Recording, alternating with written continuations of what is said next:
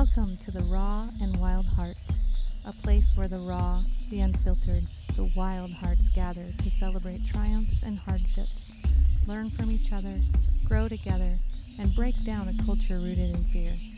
We will talk, we will laugh, and we will lean on each other about everyday life experiences that we could all use a little support through, and then we'll bask in the wild, magical beings that we are. My philosophy is that by embracing the dark, we may just let in the light. I am your host, Lori Rising, healer, educator, writer, adventurer, retreat leader, birth defender, and animal enthusiast and activist, along with my wild heart sidekick kitty, Jesus the Brave. We'd like to invite you to get excited about the Wild Heart Revolution. Hello, everyone. Welcome to today's episode. It's called From Childhood Abuse to Living Unbroken with Michael Anthony. We take a deep dive into his life story of surviving childhood abuse and trauma into eventually thriving in adulthood with accountability and intention. His story and mission are so compelling, y'all. I feel really honored to share it with you. You're not going to want to miss this. He is now talking about his experience through speaking engagements and mentoring survivors of child abuse to create profound change in this world. We move through his journey of moving out of survival from a trauma filled past into thriving as an adult. We learn about what Think Unbroken means to him and how he began a very deep healing process through accountability, as well as what he was willing to do to create the life that he now has. We'll also touch on the profound invitation that COVID and quarantine has given us all to drop into our personal abilities and on his open letters to America about racism. We examine our society in relation to being proactive versus reactive, and in the end, Michael leaves us with some wonderful words of wisdom about how to empower yourself in trauma work with a declaration of health. What an inspiration Michael is. I am so excited for this episode. I also want to sincerely thank you for your continued support. I do not take it for granted, and I hope that you're resonating with our Wild Heart Revolution. If you listen on Apple Podcasts or iTunes and you have a minute or two, please subscribe, star rate, and review the show. It's how to get the conversations in the ears of others, as well as when you just plain share it with your communities. Thank you, thank you, thank you. Also, if you listen on another podcast platform and you're able to subscribe, that would be rad as well. There's a lot of great content in the past episodes. People are really loving the latest episode called A Critical Conversation about racial profiling and police reform. Although the sound really hurts my soul, I my deepest apologies for that. These Zoom calls are pretty tough to navigate sound wise, and eventually I hope to purchase a much better audio editing program, but thank you for sticking with me for now. Oh, and guess who's coming back? Molly McCord. Yes, my spiritual crush is coming back. She's our favorite intuitive astrologer, and she's going to do a 2020 progress report with all of these intense energies. So stay tuned for that. It's going to be big.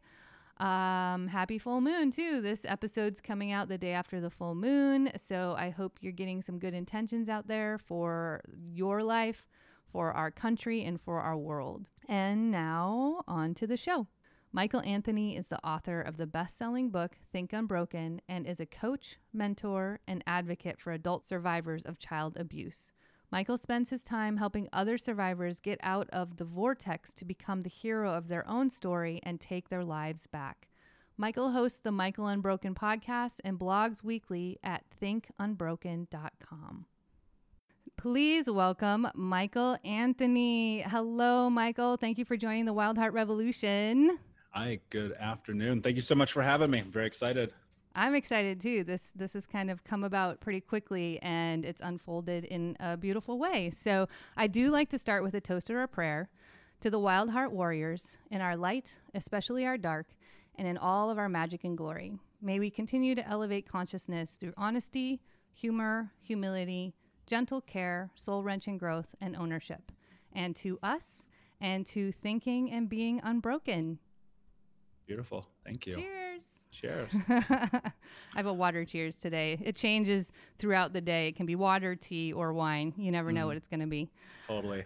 Um, Michael, yes, thank you so much. I just got a hold of you not very long ago and you responded, and here we are. I think you came through my feed under a hashtag, a PDX hashtag. Mm, and we're cool. both podcasters. So I started checking you out on the Instagram and listening to your podcast and just really wanted to talk to you. My gosh, your journey has been one of great intensity. As you heard from his bio, he is the author of Think Unbroken.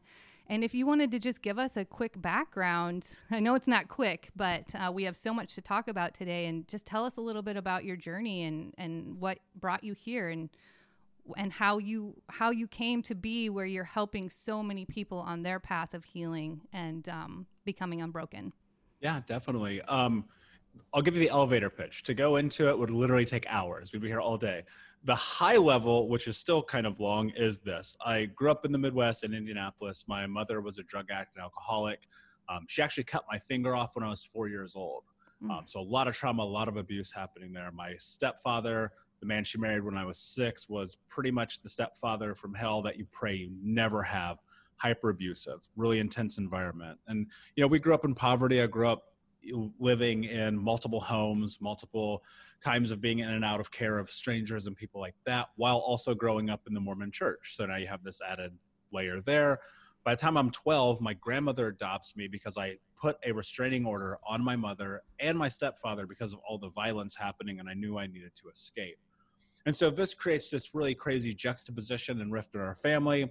I'm biracial, and my grandmother is a really old racist white lady from Tennessee who had never seen a person of color until she was in her late 20s. So this weird juxtaposition is happening. I'm going through this identity crisis while also you know, doing what you have to do to survive where I come from, and that's selling drugs and breaking in houses and stealing cars and running with guns and doing a lot of really bad stuff. I don't graduate high school on time. I find myself right after somehow understanding how to get into corporate America. By the time I'm 20, I'm working I'm working for a Fortune 50 company, which is almost impossible in its own feat.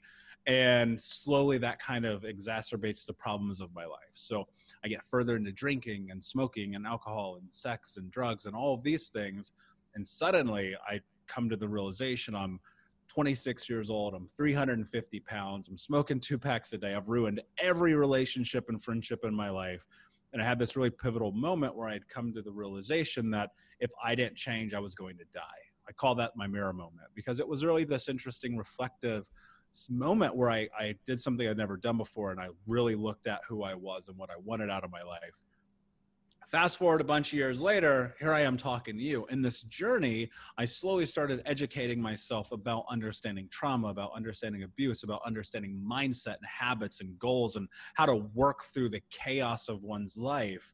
And I put that out there in the world a little bit. I shared a blog here, a post here, some information there. And slowly it started turning into what it is now, where I coach, I mentor adult survivors of child abuse, I speak internationally. I've hosted workshops in Bali and Singapore and London and around the country and around the world.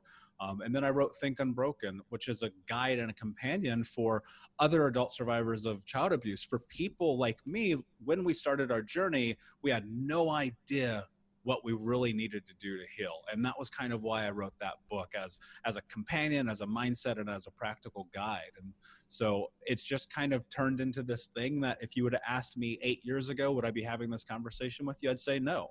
And so i just do what i think is really important and that's listen to the universe and follow the cues. Wow. Oh my gosh. I feel like there's so much to break down in there. I've been listening to you a lot for the last few days, and I just listened to your really powerful interview with, uh, what is his name? Nathan Mhm. Uh, Spiteri. Spiteri, yeah. And I'm just I'm still kind of reeling from from everything that both of you talked about. So let's first talk about Think Unbroken, the book that you wrote. Tell me in your words what what is Think Unbroken? Those two words are really powerful together. So I'd like to hear where you came up with those and how they came to be.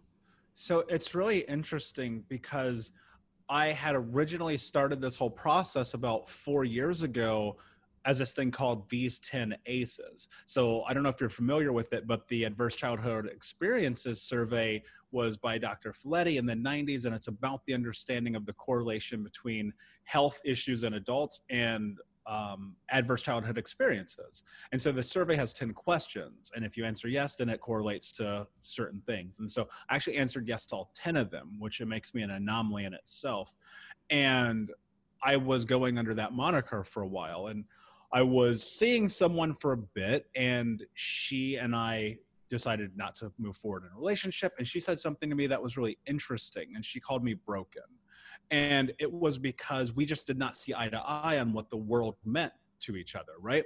And that moment, I had recognized something really important that that was not the first time anyone had called me broken. And so, you know, you track back four years and then 14 and then 20 before that, and that was always what you hear. People from the hood are broken. Poor kids are broken. If they're in poverty, you're broken. If you have mental health issues, you're broken. If you've ever attempted suicide, you're broken. Like this goes on and on and on. It is just this natural part of the ecosystem of the way that, especially in Western society, uh, people view each other. You go, oh, if you're not in copacetic and in line with everyone's else opinions and thoughts of the way the world should be, you're automatically labeled as broken. And so this night I'm laying in bed and where most of my great thoughts come at three o'clock in the morning when I can't sleep. I was like, this isn't who I am. I, have never felt broken. I have felt misunderstood. I have felt like I needed to gain worthiness and self compassion and love and care. I've always felt like I needed someone to be able to be there with me. Sometimes I feel like I just need a hug, but I never felt broken. And then it was like, oh, I don't think that way. I don't think that way. And then it just hit me like lightning. It was like, think unbroken. Because that's what it is. That's what this whole thing is about. Everything that you do in life is a mindset. Everything we do in life is a choice and decisions. And all of that lies within A, where we begin with ourselves, and then B, the actions that we put behind it. And it slowly has turned into this thing where it's like, okay, now I understand what think unbroken means for me and I was doing a lot of talking. I was doing a lot of hosting and, and workshops and webinars and things like that. And I had people reach out to me and be like, "You should write a book." And it was nowhere on my radar, right? I barely have a high school education. Like I didn't even graduate on time, right? So how am I going to write a book? And I was sitting down to write a blog post. I was like, I'm going to make a really long blog post and just kind of cover the high level of the things that I believe are the most pertinent ideas and concepts that I've discovered throughout my self education on healing and understanding trauma. Well, that 2000 word blog post turned into a 55,000 word book because I recognized like in writing that there was no way that I could do two things. One, give people the tools that they actually needed to understand and two, create the platform in which people can reflect externally, right? To take what they have inside and to put it somewhere. And so Think Unbroken is actually this companion, whereas it is the concepts and tools that I've discovered, right? Uh, not many of which I've created, though there are a couple. It's really based in the science and understanding of mindset and trauma. And then it's a practical workbook where you literally, I design these concepts where you have to write in it. It is a thing that you do because I don't think that Think Unbroken is just this highfalutin idea that exists up here. Like it is an actual practice. So that's how that came to be. And is that, did you do that practice as you were healing from your trauma and making such big life shifts and changes? Yeah, absolutely. I mean, so much of it was things that I had conceptualized from experience, right? Because I I didn't write this book until I was deep into my healing process and had over and and move through and overcome a lot of the things that had happened. Like i had already been coaching i'd already been hosting workshops and i had created basically here's what i did. I created a five day in-person workshop that was built in this workbook that i created that's hundreds of pages long. That is kind of like uh, this thing where you really extrapolate all the ideas and concepts that you have of yourself and put on paper because I believe that until you actually write stuff, it doesn't actually mean it's true. It doesn't mean it's real. It just kind of sits there. And so I took what I felt like were the most important questions that we have to ask ourselves and the most important ex- um, exercises that I created and I put them into that book. But it's all experiential based on my history, based on the things that I've done. So it was me kind of reflecting at from my perspective, what were the most important things in my life that created change. And that could have been stuff, there's some stuff in there I did eight years ago, right? And there's some stuff that I did as recently as three years ago. Um, and so, and that will always change, that will always grow. And now I'm writing the, the, the companion companion to this book because I recognize like even though it is this really in-depth book, there's so much more we can get into. Yeah, I really like that on your website um, where you said, I'm a product of my product. Yeah. You know, because I feel like a lot of us get into our careers because of our experience and the empathy that we have in the situations that we've been through. You know, that's definitely where I've been led in my career as well. So, yeah, like if we talk about, I, I kind of want to go back to that moment. Uh, would you say it was like you hit a rock bottom where you were like, I can't live this life anymore? Yeah, I, I mean, I'd been at rock bottom. I'd been at rock bottom for probably three years at that point. Mm-hmm. Um, it was uh, it was a, an accumulation of multiple moments that had led me into that that awakening for lack of a better term right i mean i was in this position where at the time i was an award winning international wedding photographer and and i was living this faux life where I have multiple girlfriends that don't know about each other. I'm getting drunk every day. I'm getting, I'm literally getting high from the moment I wake up to the moment I go to bed because I just needed to turn off everything. Right. Mm-hmm. And, and like realistically, as a kid, like I started getting stoned when I was 12 years old because I thought it was fun. And you don't recognize that as a child, that's a coping mechanism right? Mm-hmm. and i realized that now looking back of course i'm like oh i was salving all of the damage and that was the way that i knew how to do it.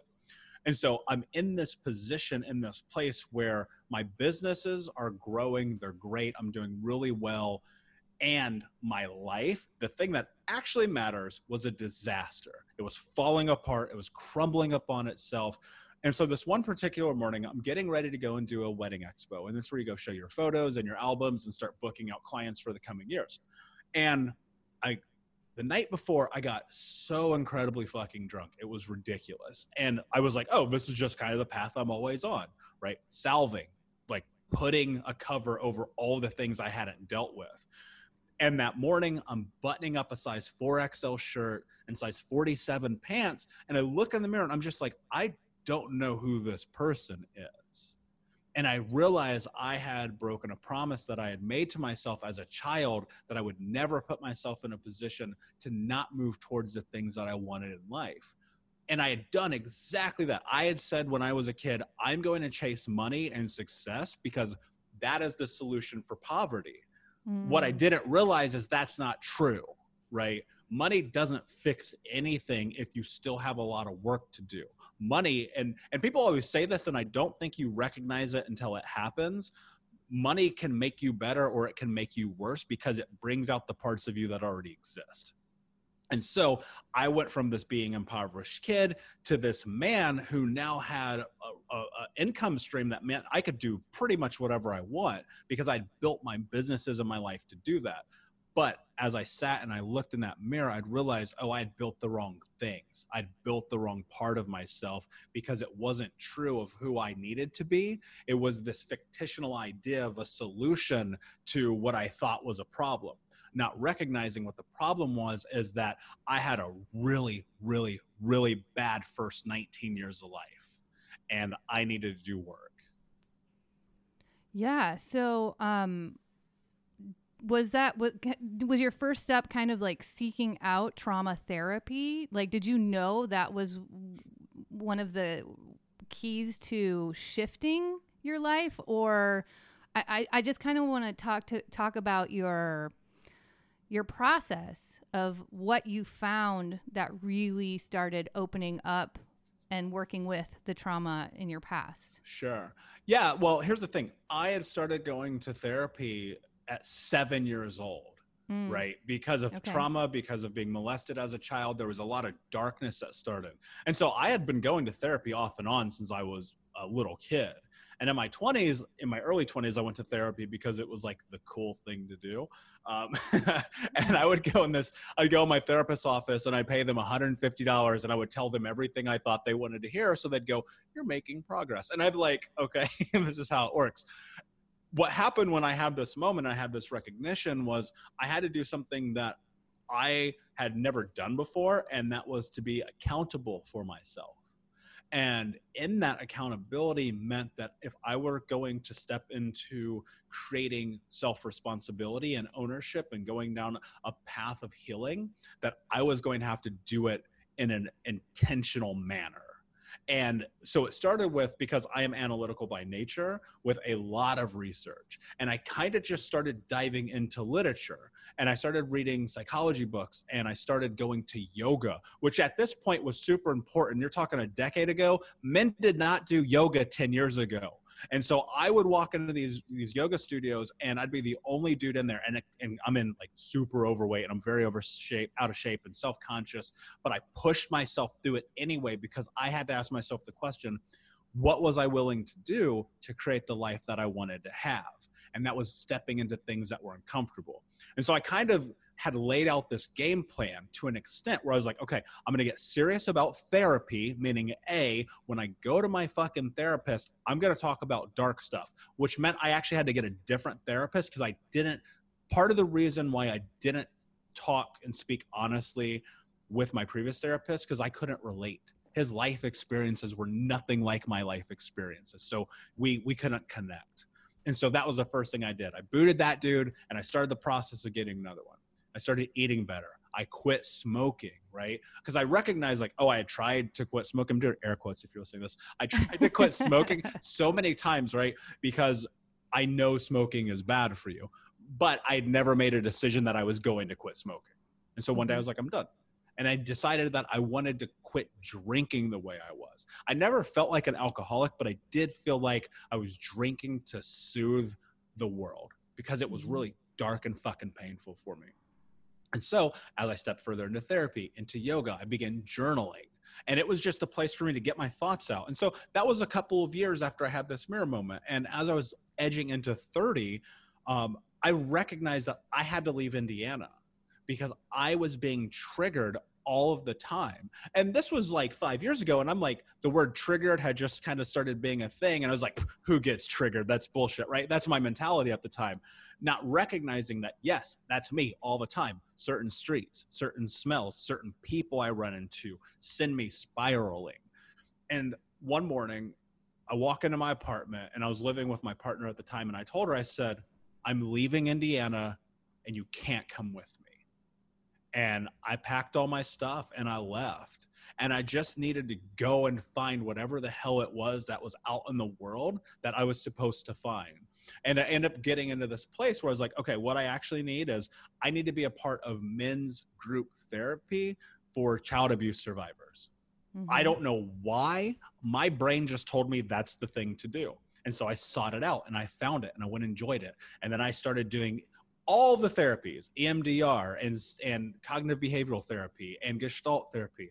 And I spent all of my savings and all of my money because I again had to continue to ask myself, what was I willing to do to be healthy? And then I tried other things. I tr- the only thing I didn't try was like electroshock therapy, but I swear to God, it was like next, right? and and so it was just this situation where I was slowly doing all the different things while I was trying to figure out what were the things that worked for me and that was years and years and years and years of work.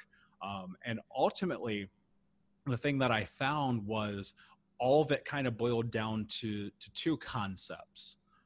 And i call that no excuses just results. And what that means is again i had to come to this place where i had to take accountability and responsibility for the life that i wanted to have. Nobody who has had traumatic experiences in life, whether they are a child or adult, is culpable for them most of the time. If something really fucking bad happens to you and it's not your fault, you have got to figure out how to not make that shame become a part of it, what it's embedded in your soul, right? And to me, I recognize like I had all this trauma, all this abuse. I carry literal scars on my body, multiple scars, all these nightmares, all these experiences and I recognize like, oh, the only way I'm going to move through this is I have to get to this place where they're not my fault, where I can give mm-hmm. myself permission to remove myself from culpability. And in doing so, what I recognized was that created accountability for the other parts of my life, for going and maintaining the healthy lifestyle, for doing the things that I said I was going to do, for changing my value system, for educating myself. So it's a lot of different pieces of a puzzle that kind of start to slowly fit in with each other as you go. And the further you go and the longer you go, it's not that the puzzle ever becomes fully formed, but you get to add another piece here and another piece there. Yeah. And so I'm curious, you know, because you had so many layers of trauma that you're working through as you're moving through this healing process. But did did our culture of toxic masculinity versus healthy masculinity add another layer onto that? Because when I hear when I heard you talking in a lot of your podcasts is like I heard you say like you were beating your brothers up, you know, it sounded like you were really kind of embodying this this cultural constraint of masculinity that we have, you know, that I even saw a post that you put on today about male suicide. Mm-hmm. And I did a podcast about exploring masculinity and how that actually creates an environment for more men to commit suicide because they aren't able to get in touch with those feelings or they don't feel like they can express their emotion and their trauma. So I'm just curious, did you feel like you had to go through a process with that cultural confine of masculinity as well as there, you were moving into your your trauma work? There's layers, right? When when I talk about the abusive past that my brothers have with each other, that was embedded and ingrained within our understanding of what communication was right? Mm-hmm. we watched our mom beat the shit out of us. We watched our stepdad beat the shit out of us. They beat the shit out of each other. Violence was everywhere and mm-hmm. so that's how we communicated. That's what we understood at the time. Now, as adults, we have a different understanding of each other, right? We don't hit each other. We don't fight. I mean, we fight. We're brothers. We'll always fight, right? But but there's no fist. There's no violence. There's no those things when you come from neighborhoods like we come from and and you're embedded there's layers right? Because there's cultural layers within masculinity. Did you grow up in the hood or did you grow up in the suburbs right? There's different mm-hmm. layers of that right? And so now with that added part and growing up and seeking identity because i was raised by women ultimately i thought what was a man. I knew being a man as this idea of chasing women, chasing money, getting cool cars, having awesome clothes, and and bragging about it to all of your friends. And so that was my only understanding of being a man. I mean, I can reflect on conversations with my core group of male friends in my early 20s. Every conversation is about getting laid. Every conversation is about money. Every conversation my ex best friend, we knew each other for 15 years. We hugged twice. And both of those time involved death right and so i think about that that lack of connection that lack of willingness of of men to be vulnerable because it's i mean this goes so deep i could talk about this all day there are more layers of it right because on one hand culturally and especially in america men are told to to to dust themselves off to pick themselves off the ground to not cry to not be emotional i remember going to football practice at 10 years old and getting hurt and my coach being like men don't cry and my stepfather hitting me so hard that I would gasp to the point that I'd pass out, followed by, if you cry, I'm going to hit you harder. I learned literally how to turn emotions off. I became a wall. And so now the actions that I had mimicked that. I had no remorse, no sympathy, no empathy for anyone or anything that I did or said or they did or said to me because I had been trained into that. But I recognized that a big part of my humanity was missing in that. A, because I was hurting myself, right? And B, because I was hurting the people around me. I was so terrified of this idea that men can have emotions because of my fear of judgment. It is not until I got to a point where I said, you know what? I refuse to be judged by you. I am going to live my life. A part of that is a fuck you, right? Because you're like, I don't care what you think about me. Like, Lori, we don't know each other that well, and most people in this world don't. The reality is, I don't care what you think about me. Why? Because in, in here, in my soul, in my spirit, in my heart, I love exactly the person that I am that does not mean that I don't value people's thoughts of me, especially if they're like, Michael, you're being an asshole. Please tell me. Let's have the mm-hmm. conversation. Please tell me because I do have those moments. But as a whole, until you get to this place where you devalue people's opinions of you and you step into full ownership of who you are as a man and as a human being in general, you will always stay within the status quo And so I will sit here and watch a freaking commercial on TV. And if it's emotional enough, I'll cry. And I'm totally okay with that. 10 years ago, no. Mm-hmm. I didn't mm-hmm. cry for 15 years of my life right? Because that's what's taught to us, that's what's embedded. And so as I stepped through these ideas of what masculinity meant, is that I had to create the identity that I chose to define based on who I wanted to be as a man. And that started with values and looking at my value system and working through the emotional traumas and putting the again the pieces of the puzzle together and one of the things that happened that was really important for me is I had made that declaration, which I mentioned a moment ago, of I'm going to go and join a men's group therapy because mm-hmm. I have been surrounded by men my entire life and I've never been emotional with any of them.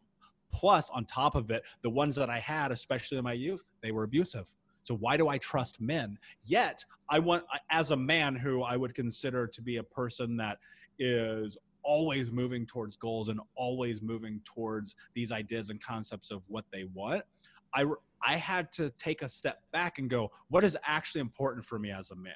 Because it's definitely not the number of women i sleep with. It's definitely not the money in my bank account. It sure as fuck isn't the car that i drive. So what is it? What does being a man actually mean and so it was just a lot of different things that had to come into place so I could understand the cultural dynamics of, okay, this is how I grew up. This is what the expectation of men is.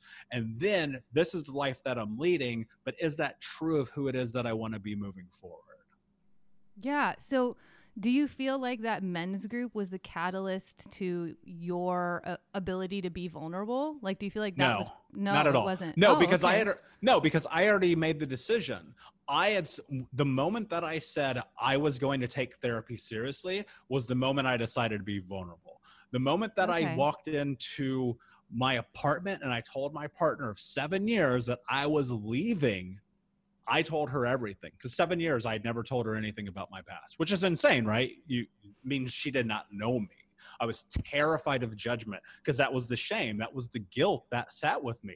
And so when I had made that declaration, to me, vulnerability became a part of who I was. And sure, you kind of ebb into it. It's slow process. I don't think anyone goes from never sharing emotional experience to dumping it all on the table. It doesn't work that way. But what I did do was say to myself, okay, if I'm going to do this, I'm going all in. What I sought out when I had joined that men's group was a better understanding of connection through with with adult men. That's what I was seeking. I wasn't mm-hmm. seeking vulnerability or safety because I was already good. I was already there. I already had the ability to tell my story. But what was missing was that connection. Okay. Um, I've heard you talk about, and I love this book, Tara Brach's Radical Acceptance. Mm-hmm. I think it's such a great book. I've written a piece about humans becoming human again with COVID. It's like we have this opportunity to really drop into our adaptability and our culture does not foster that in us. Our culture mm. fosters a lot of fear and resistance. And so I kind of, I really like the title of her book as radical acceptance because that in itself, I think decreases that, that fear of judgment and shame as well. Would you agree with that? Yeah. I mean, there, and her book is really special to me. And it's because it demystifies this idea um, that self self love is a bad thing um, mm. about the way that we talk about ourselves, the way we feel about ourselves, the way we present ourselves to ourselves.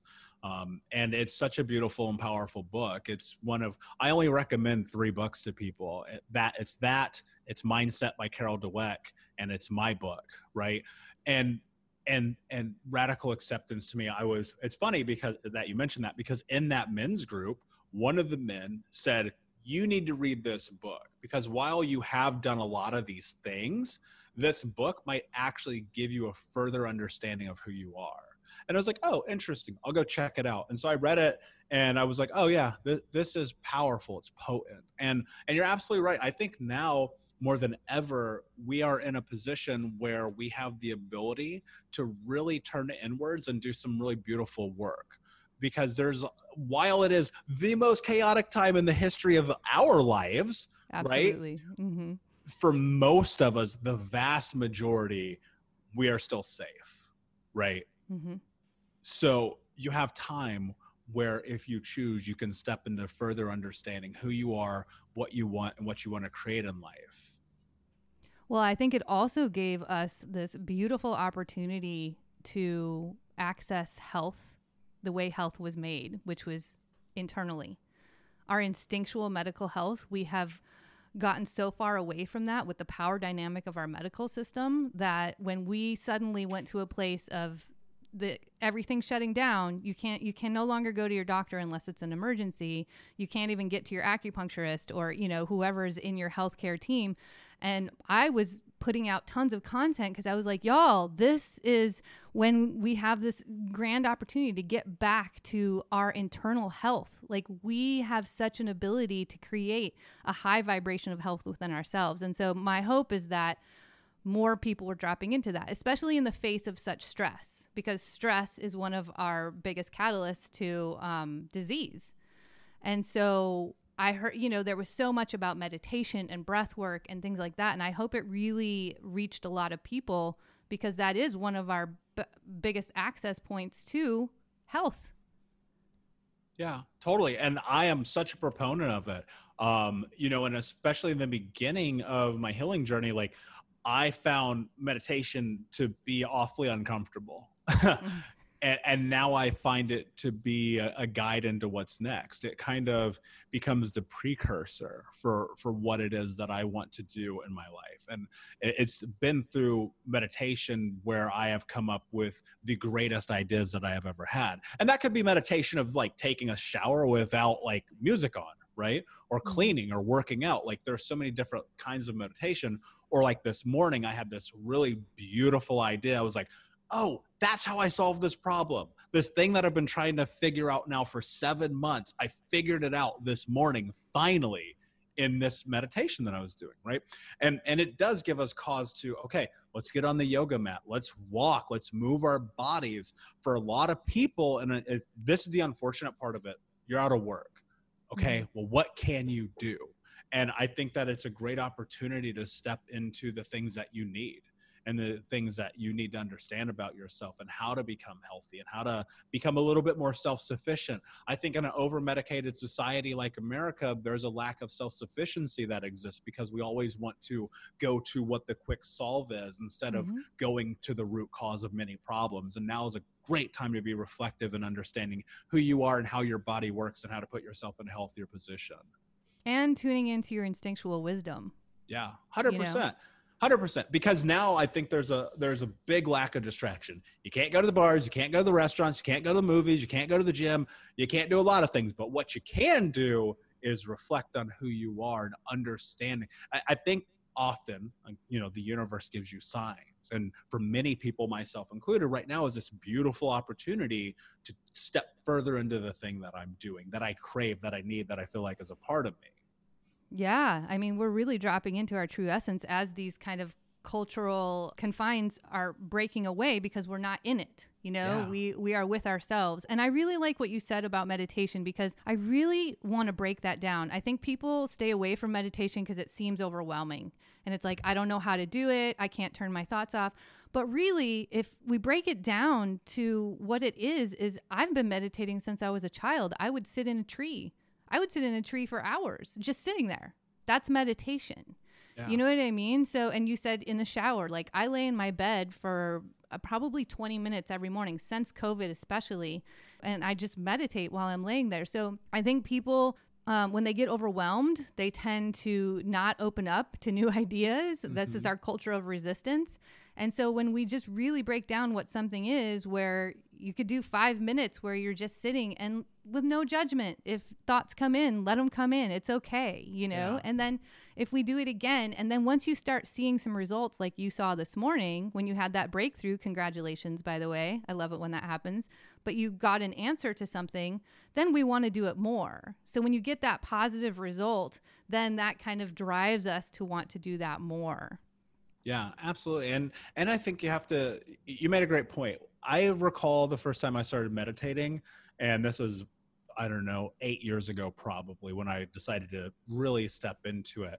Um, I w- I started with guided meditations because my thought was I don't know how to do this, and the you know what the thing is they always tell you in guided meditations let the thoughts come, mm-hmm. and then you go oh okay so I just let this exist.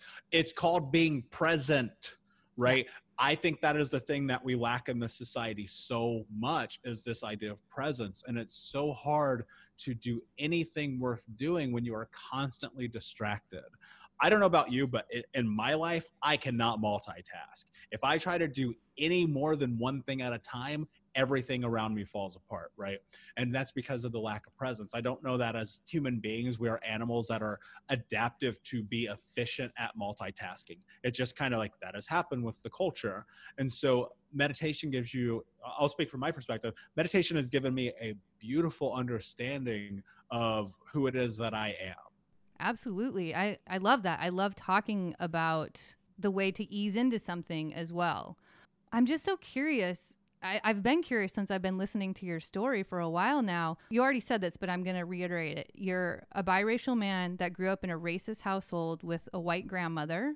Partly, and, yes. And also being Mormon. Mm-hmm. I mean, that sounds insane. Yeah.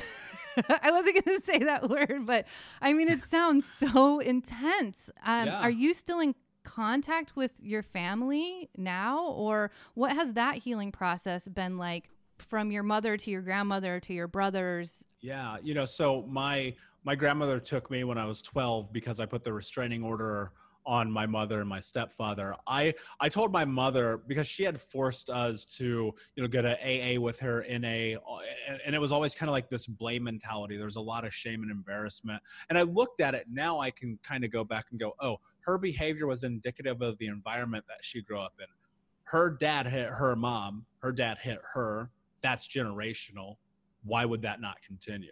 And so she had a lot of trauma she had a lot of abuse and things that she needed to work through that never had happened and so as i was in my teens she got worse in drugs worse in alcohol she would disappear for weeks and months at a time on these binges and then show up and in this time period i had by the time i was a junior in high school i told my grandmother I cannot have her in my life. She is destroying it, right? Which she knew.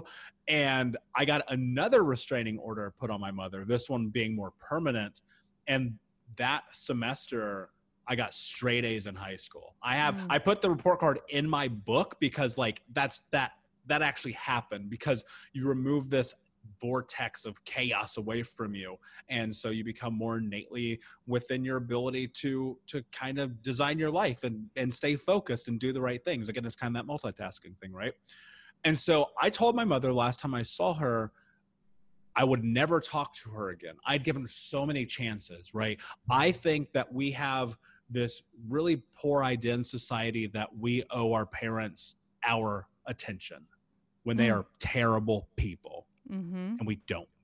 And and that's a really crazy declaration to make as a child being 17 years old and I knew that if I didn't do that, I would never survive. And I told her, I said, I'm never going to talk to you again. I don't care what. I don't care about the circumstances. I'd given her all the chances you could give a human being. And until the day she died, I only saw her two more times. And I did not go to the funeral. I kept to my word because that to me was my self preservation. With my grandmother, it kind of started down that same path as well, right? So, being biracial, my grandmother being this white woman, it, we were at ends a lot, especially in my teens when I was going through an identity crisis, right? Because we're growing up in an all black neighborhood with this racist grandmother and, and an uncle who was also a racist and a part of the Aryan Brotherhood. And it's kind of like we had a copy of Mein Kampf on our living room table, not as historical evidence, but as like a representation of our family. And that to me was even being young, I'd be like, why do we have that? And so I had these spouts with my grandmother, and ultimately, as her health faded, I just removed myself. And so, yes, I lived there. I would come home, but there was no interaction. There was no like connection. Um, my my brothers and I we battled. Right, that is just the nature of the environment in which we grew up in, and it took us a long time to get to the place where we are now, and that's cordial. I don't think that we will ever have the same kind of relationships that most people have. And one of my brothers, I will never talk to him again. And I accept that. It is what it is, right? And my sister, whom I love dearly, like I love my brothers as well. Let's be clear about that. I'm not showing favorites. Uh, my sister was kind of like a mother figure to me in a sense. When I won awards at school or uh, was homecoming and football and basketball and wrestling and all the things that I did, she would be there and so our relationship has always been kind of steadfast and i appreciate her so much and you know even today she's the first person to support me in whatever venture that i do and i love my brothers and my sister dearly and now our relationships are very different than what they used to be but there will always be healing that has to be done mm-hmm. and you I don't know if I have this right, but you've never known your father, your biological father, correct? No, nope. Okay. I have so much curiosity about the entire dynamic as you're growing up. And as you know, if you were beat by your parents, you said they were beat by their parents, it's the product of the environment, mm-hmm. but you were able to pull yourself out of it. And I, I'm assuming your siblings were able to pull themselves out of it as well to end that cycle. I assume that's with the trauma work that you were doing, or you were able to pull yourself out earlier when you emancipated yourself from your mother. Yeah, you know, I, I think that I always knew that there was something off. One of the one of the benefits of being a homeless child is you get to live with a lot of people. And so I probably lived and some of them were part of the Mormon church and some were honestly just strangers. And I lived with 40 different families between 8 to 11 bouncing mm. around while my mother was in and out of rehabs or addiction facilities or whatever. And the one thing that I noticed in the vast majority of those homes, there was no violence. Okay. Kids didn't get slammed into walls and punched in the face and burned and and like and so I thought about that and I recognized that at a young age that this didn't seem right. The idea of breaking the cycle, I, I don't think that came to me till much much later, right, as an adult. Um, but I knew that it wasn't the lifestyle that I wanted to have, and I don't I don't know that I will ever have children. I don't think it's in my cards, personal preference. Um, but I look at the relationship that my sister and my brothers have with their children, and it's very different. Mm-hmm. It's very, very different than the experience that we had growing up. And like a lot of children, or excuse me, like a lot of adults who are having children now in 2020, who are our peers, are doing the same thing because we recognize that that shit does not make human beings, it breaks them. And so I am so proud of the steps that people are taking as a whole, as a society to break that. And we got a lot of work ahead of us. Go, go and look at the most polarizing things that I put online. Every time it's about spanking, mm. right? And discipline and hitting children. And people fight to the death when I put that stuff out there because I am not a proponent for it. I think it's ludicrous. But some people still tooth and nail fight for it. They go, I will hit my child. And I'm like, okay, you don't understand the potential rift that you are going to cause in that human being's life around violence, around worth, around love, around compassion, around trust. Yeah. Right. So, you know, as we continue to move forward and I look at the state of the nation as a whole when it comes to disciplining children we are moving into a communication based rhythm instead of a fist first right mentality and that's really beautiful so, you know, I think the cycle about breaking, and, and I would say this too I don't know that 20 years ago we could have had this conversation because the access to information wasn't there, the research wasn't there, the, the thing that we all kind of now see being in our face every day and understanding. Here's one of the things that's really interesting about social media while I don't know that everyone deserves to have a platform, it does give everyone a platform and people share stories. And one of the things that happens in those stories that people share is we create connection. And unfortunately, some of us create the connection around violence in our childhood, and then we create the connection around we will not continue this. So that's one of the most beautiful things that happens right now is that connection generationally is beginning to meld and internationally too right? I mean, I don't know about you, but I have people all over the world who are in connection with me around these topics. So I think it's really very much a part of for me it felt innate that i would not be violent towards children as an adult and you know i practice martial arts i don't fight people i mean i used to when i was a kid sure but as an adult i don't because i i understand violence in a different manner when it's for sport than when it's for discipline, right? And mm-hmm. and I don't think I think about this a lot, and this is where I, I tend to start to fight with people, and I have to kind of remove myself from conversations and remember what my goal is. People often say, "Well, I need to hit my child so they understand," and I'm like, "Okay, let's pretend we're in a business meeting." and I punch you in your face because you don't like this idea. Now, do you understand? yeah, when you put it that way, I you know I think when you talk to people in terms of m- greater understanding, when they can be like, oh, that doesn't make any sense at all. Yeah. And then you you you you add in a child, you know, who hasn't been in the world uh, for the experience that that person has. But yeah, when you said that, I was like, like I had a literal like physical reaction when you Yeah. said that. So I I love that you're that you're putting it in those terms for people that are trying to defend that kind of action. Yeah, and and and look, I, I realize I will always get pushback on this. I don't imagine before I die that this will change, but I will continue to talk about it because I just think I think that if you have to hit a child, that you're missing the boat on communication. And for most people, you know, you've broken their trust. Children need to be protected, right? Mhm. by parents by adults and and so I, I see that happening more in society and it's this really awesome uprising for lack of a better term that's happening Yeah. And speaking of that, I would like to talk to you about something that I've listened to twice now. I don't usually listen to podcasts two times in a row, but I found this to be very moving. And I'm so grateful to you for being this vulnerable about um, what's happening with racial justice. And I would love to hear your thoughts on your open letters to America because you did two of them and i just I, I i was so excited to hear you talk about like the culture of the culture of judgment and shame and how being proactive versus reactive because we do have such a culture of reaction and you looked at your internal process with those letters and you talked about the difference between being proactive versus reactive. So i would love to hear your words maybe if you wanted to sum it up a little because people probably don't know what i'm talking about right now. Yeah totally. Um, so i wrote it's literally called an open letter to america and it's in the face of the movement that is happening right now around black lives matter. And as a person of color in america i had realized that when i i'd written an initial letter starting with dear racist white people and i come by this honestly because i know plenty of racist white people i grew up in indiana there's Ku Klux Klan members there. I have seen cross burnings. I know what the true side, the true darkness of racism in America looks like. And I recognize that one of the things that we have to do is to educate each other. And I, I wrote this open letter saying, Dear racist white people, be better, learn, understand. The reason why Black Lives Matter is the same reason that everyone's lives matter, but everyone isn't in danger every time they walk out of their home, right?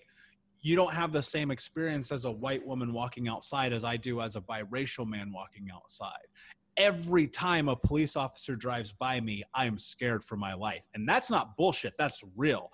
I was gone. I lived in Asia. I come back just to see my friends.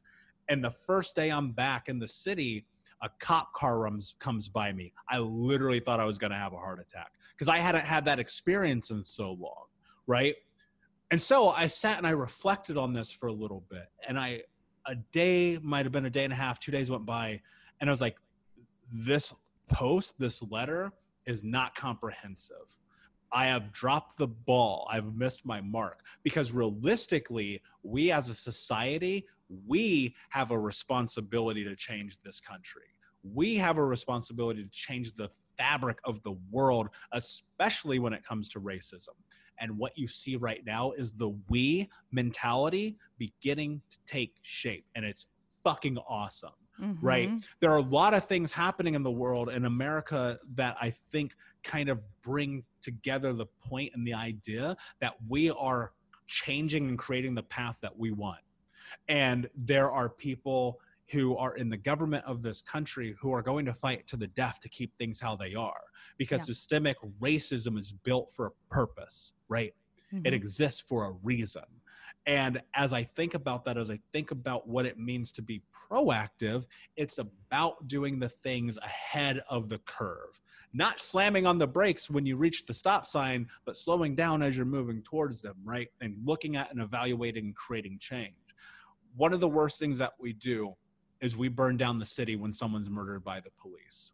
The problem is, why are we letting the police murder people to begin with? Right? Mhm. and that's being proactive is, is changing that dynamic and changing that thing and giving black people the freedoms that they by the united states constitution should have. The inalienable rights of being an american citizen that don't exist. It's not only black people it's people of color in this country. And the more i think about it it's like what we have to have is this equilibrium based in these decisions to work together to create change because it's it's not us versus them. It's us versus us. We have let this happen as a society because we have sat by idly time and time and time and time again because it's always been too far away. It's always been mm. LA or New York or Chicago or Detroit but then it starts getting in our backyard and then it starts getting in our street and then it's next door and then we go oh shit we better do something. It's happening now but what's different is that we're doing things ahead of it and we're trying to shape the world i i again i don't know that i'll ever have children but i believe that we have to put in the effort now so that our kids collectively don't have to fight this fucking battle anymore I've been doing this since I was a kid. One of the first things I ever learned when I was a child was to never put my hands in my pocket walking around inside of a store. Mhm. Why? Because somebody might call the cops on me. And the number one thing that people of color are scared are in America are the police. Mm-hmm. I don't want to explain that to my children. I feel like I've kind of been preparing for this my whole life with all of the movements that are happening right now, including COVID. It's looking at the greater good. You know, I feel like I'm in my career to look at the greater good instead of just what can serve me and what can what can change in my life and how I can make my life better. I've always wanted to live in community and in uh, cohesiveness and in uh, you know a positive vibration with people, and I think that uh, from what I'm hearing you say, I think that that's what you're getting excited about as well. Is that we are finally, and it's it's taken way too long, but we're finally starting to come together as the greater good because it takes all of us, especially white people, in this move for racial justice white people are the people that need to be educating themselves and making the change because they are the reason that racism still exists in the way that it does and it always has through our history. So I, I don't know. I, I really enjoyed your letter. And the thing is, I understood your letters in both ways. I understood the first one, I understand the second one because racism, everyone is racist in this country because it's literally the air we breathe. Yeah. You know I what I mean, mean? It, it, like I wrote it, racism as is American and as apple pie and Fourth of July and fireworks. yeah. I mean, when you, when I traveled the world, when I would be in Bali or Thailand or Vietnam or the Philippines or London, I felt safe. I Mm. felt safe. Like that is what people don't understand is the idea of safety does Mhm. not exist in America. And it's not even only for people of color. And I want to be very clear like this is for everybody. This is a fucking police state. There are more people incarcerated in America than anywhere in the world by Mhm. fivefold. Yeah. I mean, it's insane to me the country that we live in. We let it happen. Yeah. Now we have to fix our own fucking mistake Yeah. and that's what's happening and it's across the board and it's it's in voting it's in picketing it's in protests it's in you know not supporting companies and calling people out and showing it and that's what's so beautiful about social media right now. We're going to call you out and i think you should be called if you're like realistically there are some really awful people in this country who Mhm. want to do really bad things to each other because it's a one up it's an upper hand and and it's a trickle down effect starting with the leadership of this country. We are in this place where now there's no you can't do these things anymore. We're going to find out we know about whole foods right we know about these companies we know about the slave labor of indentured servitude from prison systems building your car so what are we going to do about it Yeah, I want to do a shout out right now for the documentary 13th on Netflix. I feel like that should be required viewing for all white people. all Um, people period yeah, there's so much information in it. I hope that we get this inf- information and education and don't go back. I agree because history history has one, once again repeated itself in this country.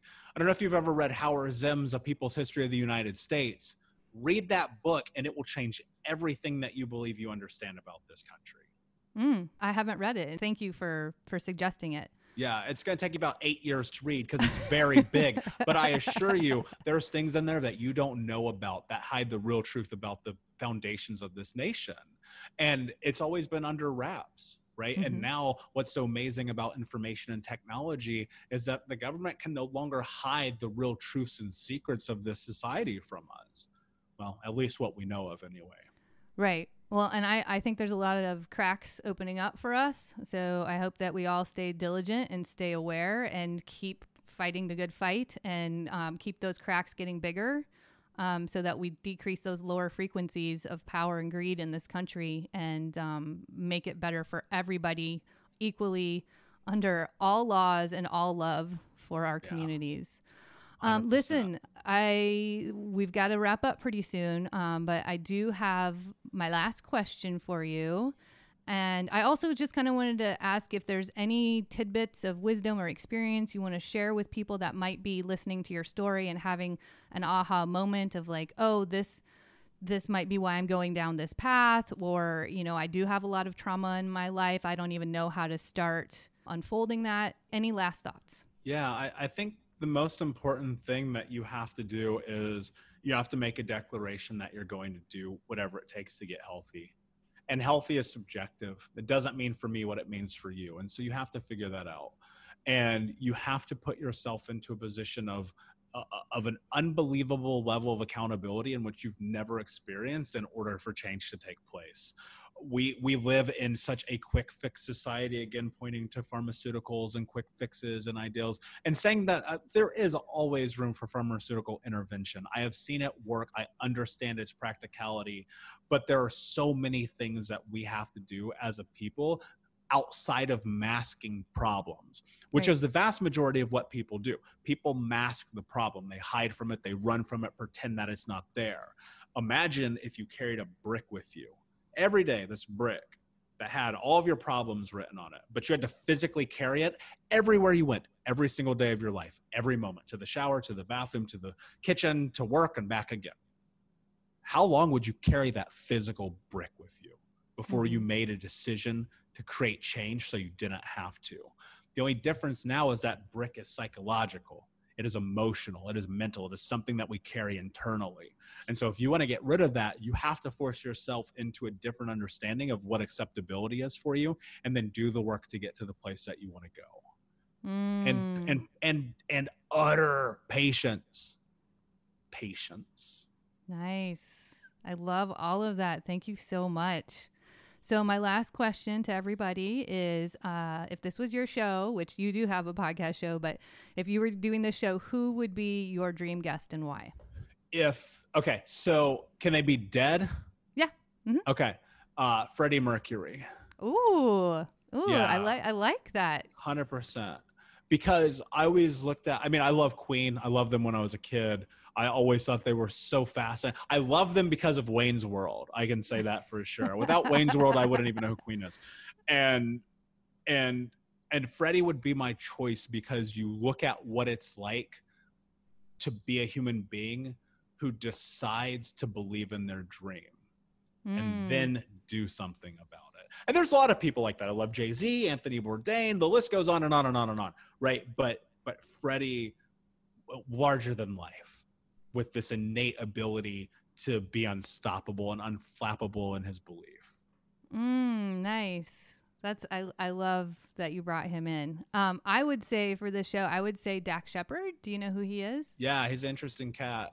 Yeah, he is. I I really like his transparency with his past sexual abuse and his addiction. Um, I I feel I feel I grew up with a father that um was in AA since before I before they got me. They adopted me when I was three weeks old, and um, so that's what I knew of him my whole life. And I feel like what I saw of AA was kind of like this sobriety, but being sober without happiness. And I'm not saying that mm-hmm. my father's not happy, but I feel like that was kind of the theme of sobriety for so long. It's like it was hard to be sober, and I'm just feeling this really big shift in sobriety about sobriety and the pursuit of happiness because mm-hmm. I see so many people just doing sobriety, not even from addiction, but just to really get in full relationship with themselves without any distractions. And um, I like watching his evolution and the his curiosity from I feel like that's come from his process of becoming sober. Yeah. And so beautiful. I like to listen to him. He's pretty funny too. I mean, I like somebody who can make me laugh. You know, when we're talking about heavy stuff, like you can't have the dark without the light, you know? Yeah, and so I feel like it's important that we remember that laughter is medicine as well, even when we're going through our hardest shit. We all go through something and we're all working on ourselves, I hope. And, um, but I hope we can laugh at times too, because that's important for our spirit. Agreed. 100%. Michael, thank you so much for doing this kind of last minute. And I really appreciate it. You have such a profound presence. And I wanted to get your voice out there for my listeners because I think that your work is needed. It's incredible. And I hope that anyone looking for some su- support gets a hold of you if they're resonating with with what you're doing with what you're putting out so let's go ahead and let us know where they can find you and give us your deets Yeah, totally. Um, thinkunbroken.com, spelled exactly how it sounds. Um, and I'm on all the socials at Michael Unbroken. at Michael Unbroken. Yeah, and your website is really fantastic because you went through and, and you asked all these questions and answered them. And I just, I found it to be really encompassing of like what I need to know about what you're doing. And Yeah. I like that. I like that full transparency. And I feel like people really will get to know who you are and how to work with you that way. So thank you for, for such a great website as well. Yeah, of course. It took me so long to write that, but I was like, how do I? Because here's the thing I, I wanted people, if they wanted to reach out to me for coaching, understand what they were about to get themselves into. You absolutely did it. I commend Perfect. you on it because if I if. I was going to reach out, I would know what we're going to be doing. So I Yep. love that. It was a labor for sure. Again, thank you so much You're for what you're doing. Thank you for changing the world and being a part of it and being such a big light um, for so many people. Have a beautiful weekend, a beautiful day, and I'm sure our paths will cross again. yes, thank you. I'll talk to you soon. Yes, cheers. All right, bye. And with that, let's normalize the struggles, celebrate the quirks, and lean into the light. From myself and Beezus the Brave. Happy Wild Heart Revolution, friends. The question I have for you, though, which is really important, is um, can I curse? It is Sure. in my MO. Okay, cool. Yeah, That is just who fine. I am. And sometimes people are like, please don't. No, I want you to Your do podcast. you. You be you. Cool. Perfect. All right. You've got some practice at it, right? Yeah, I do.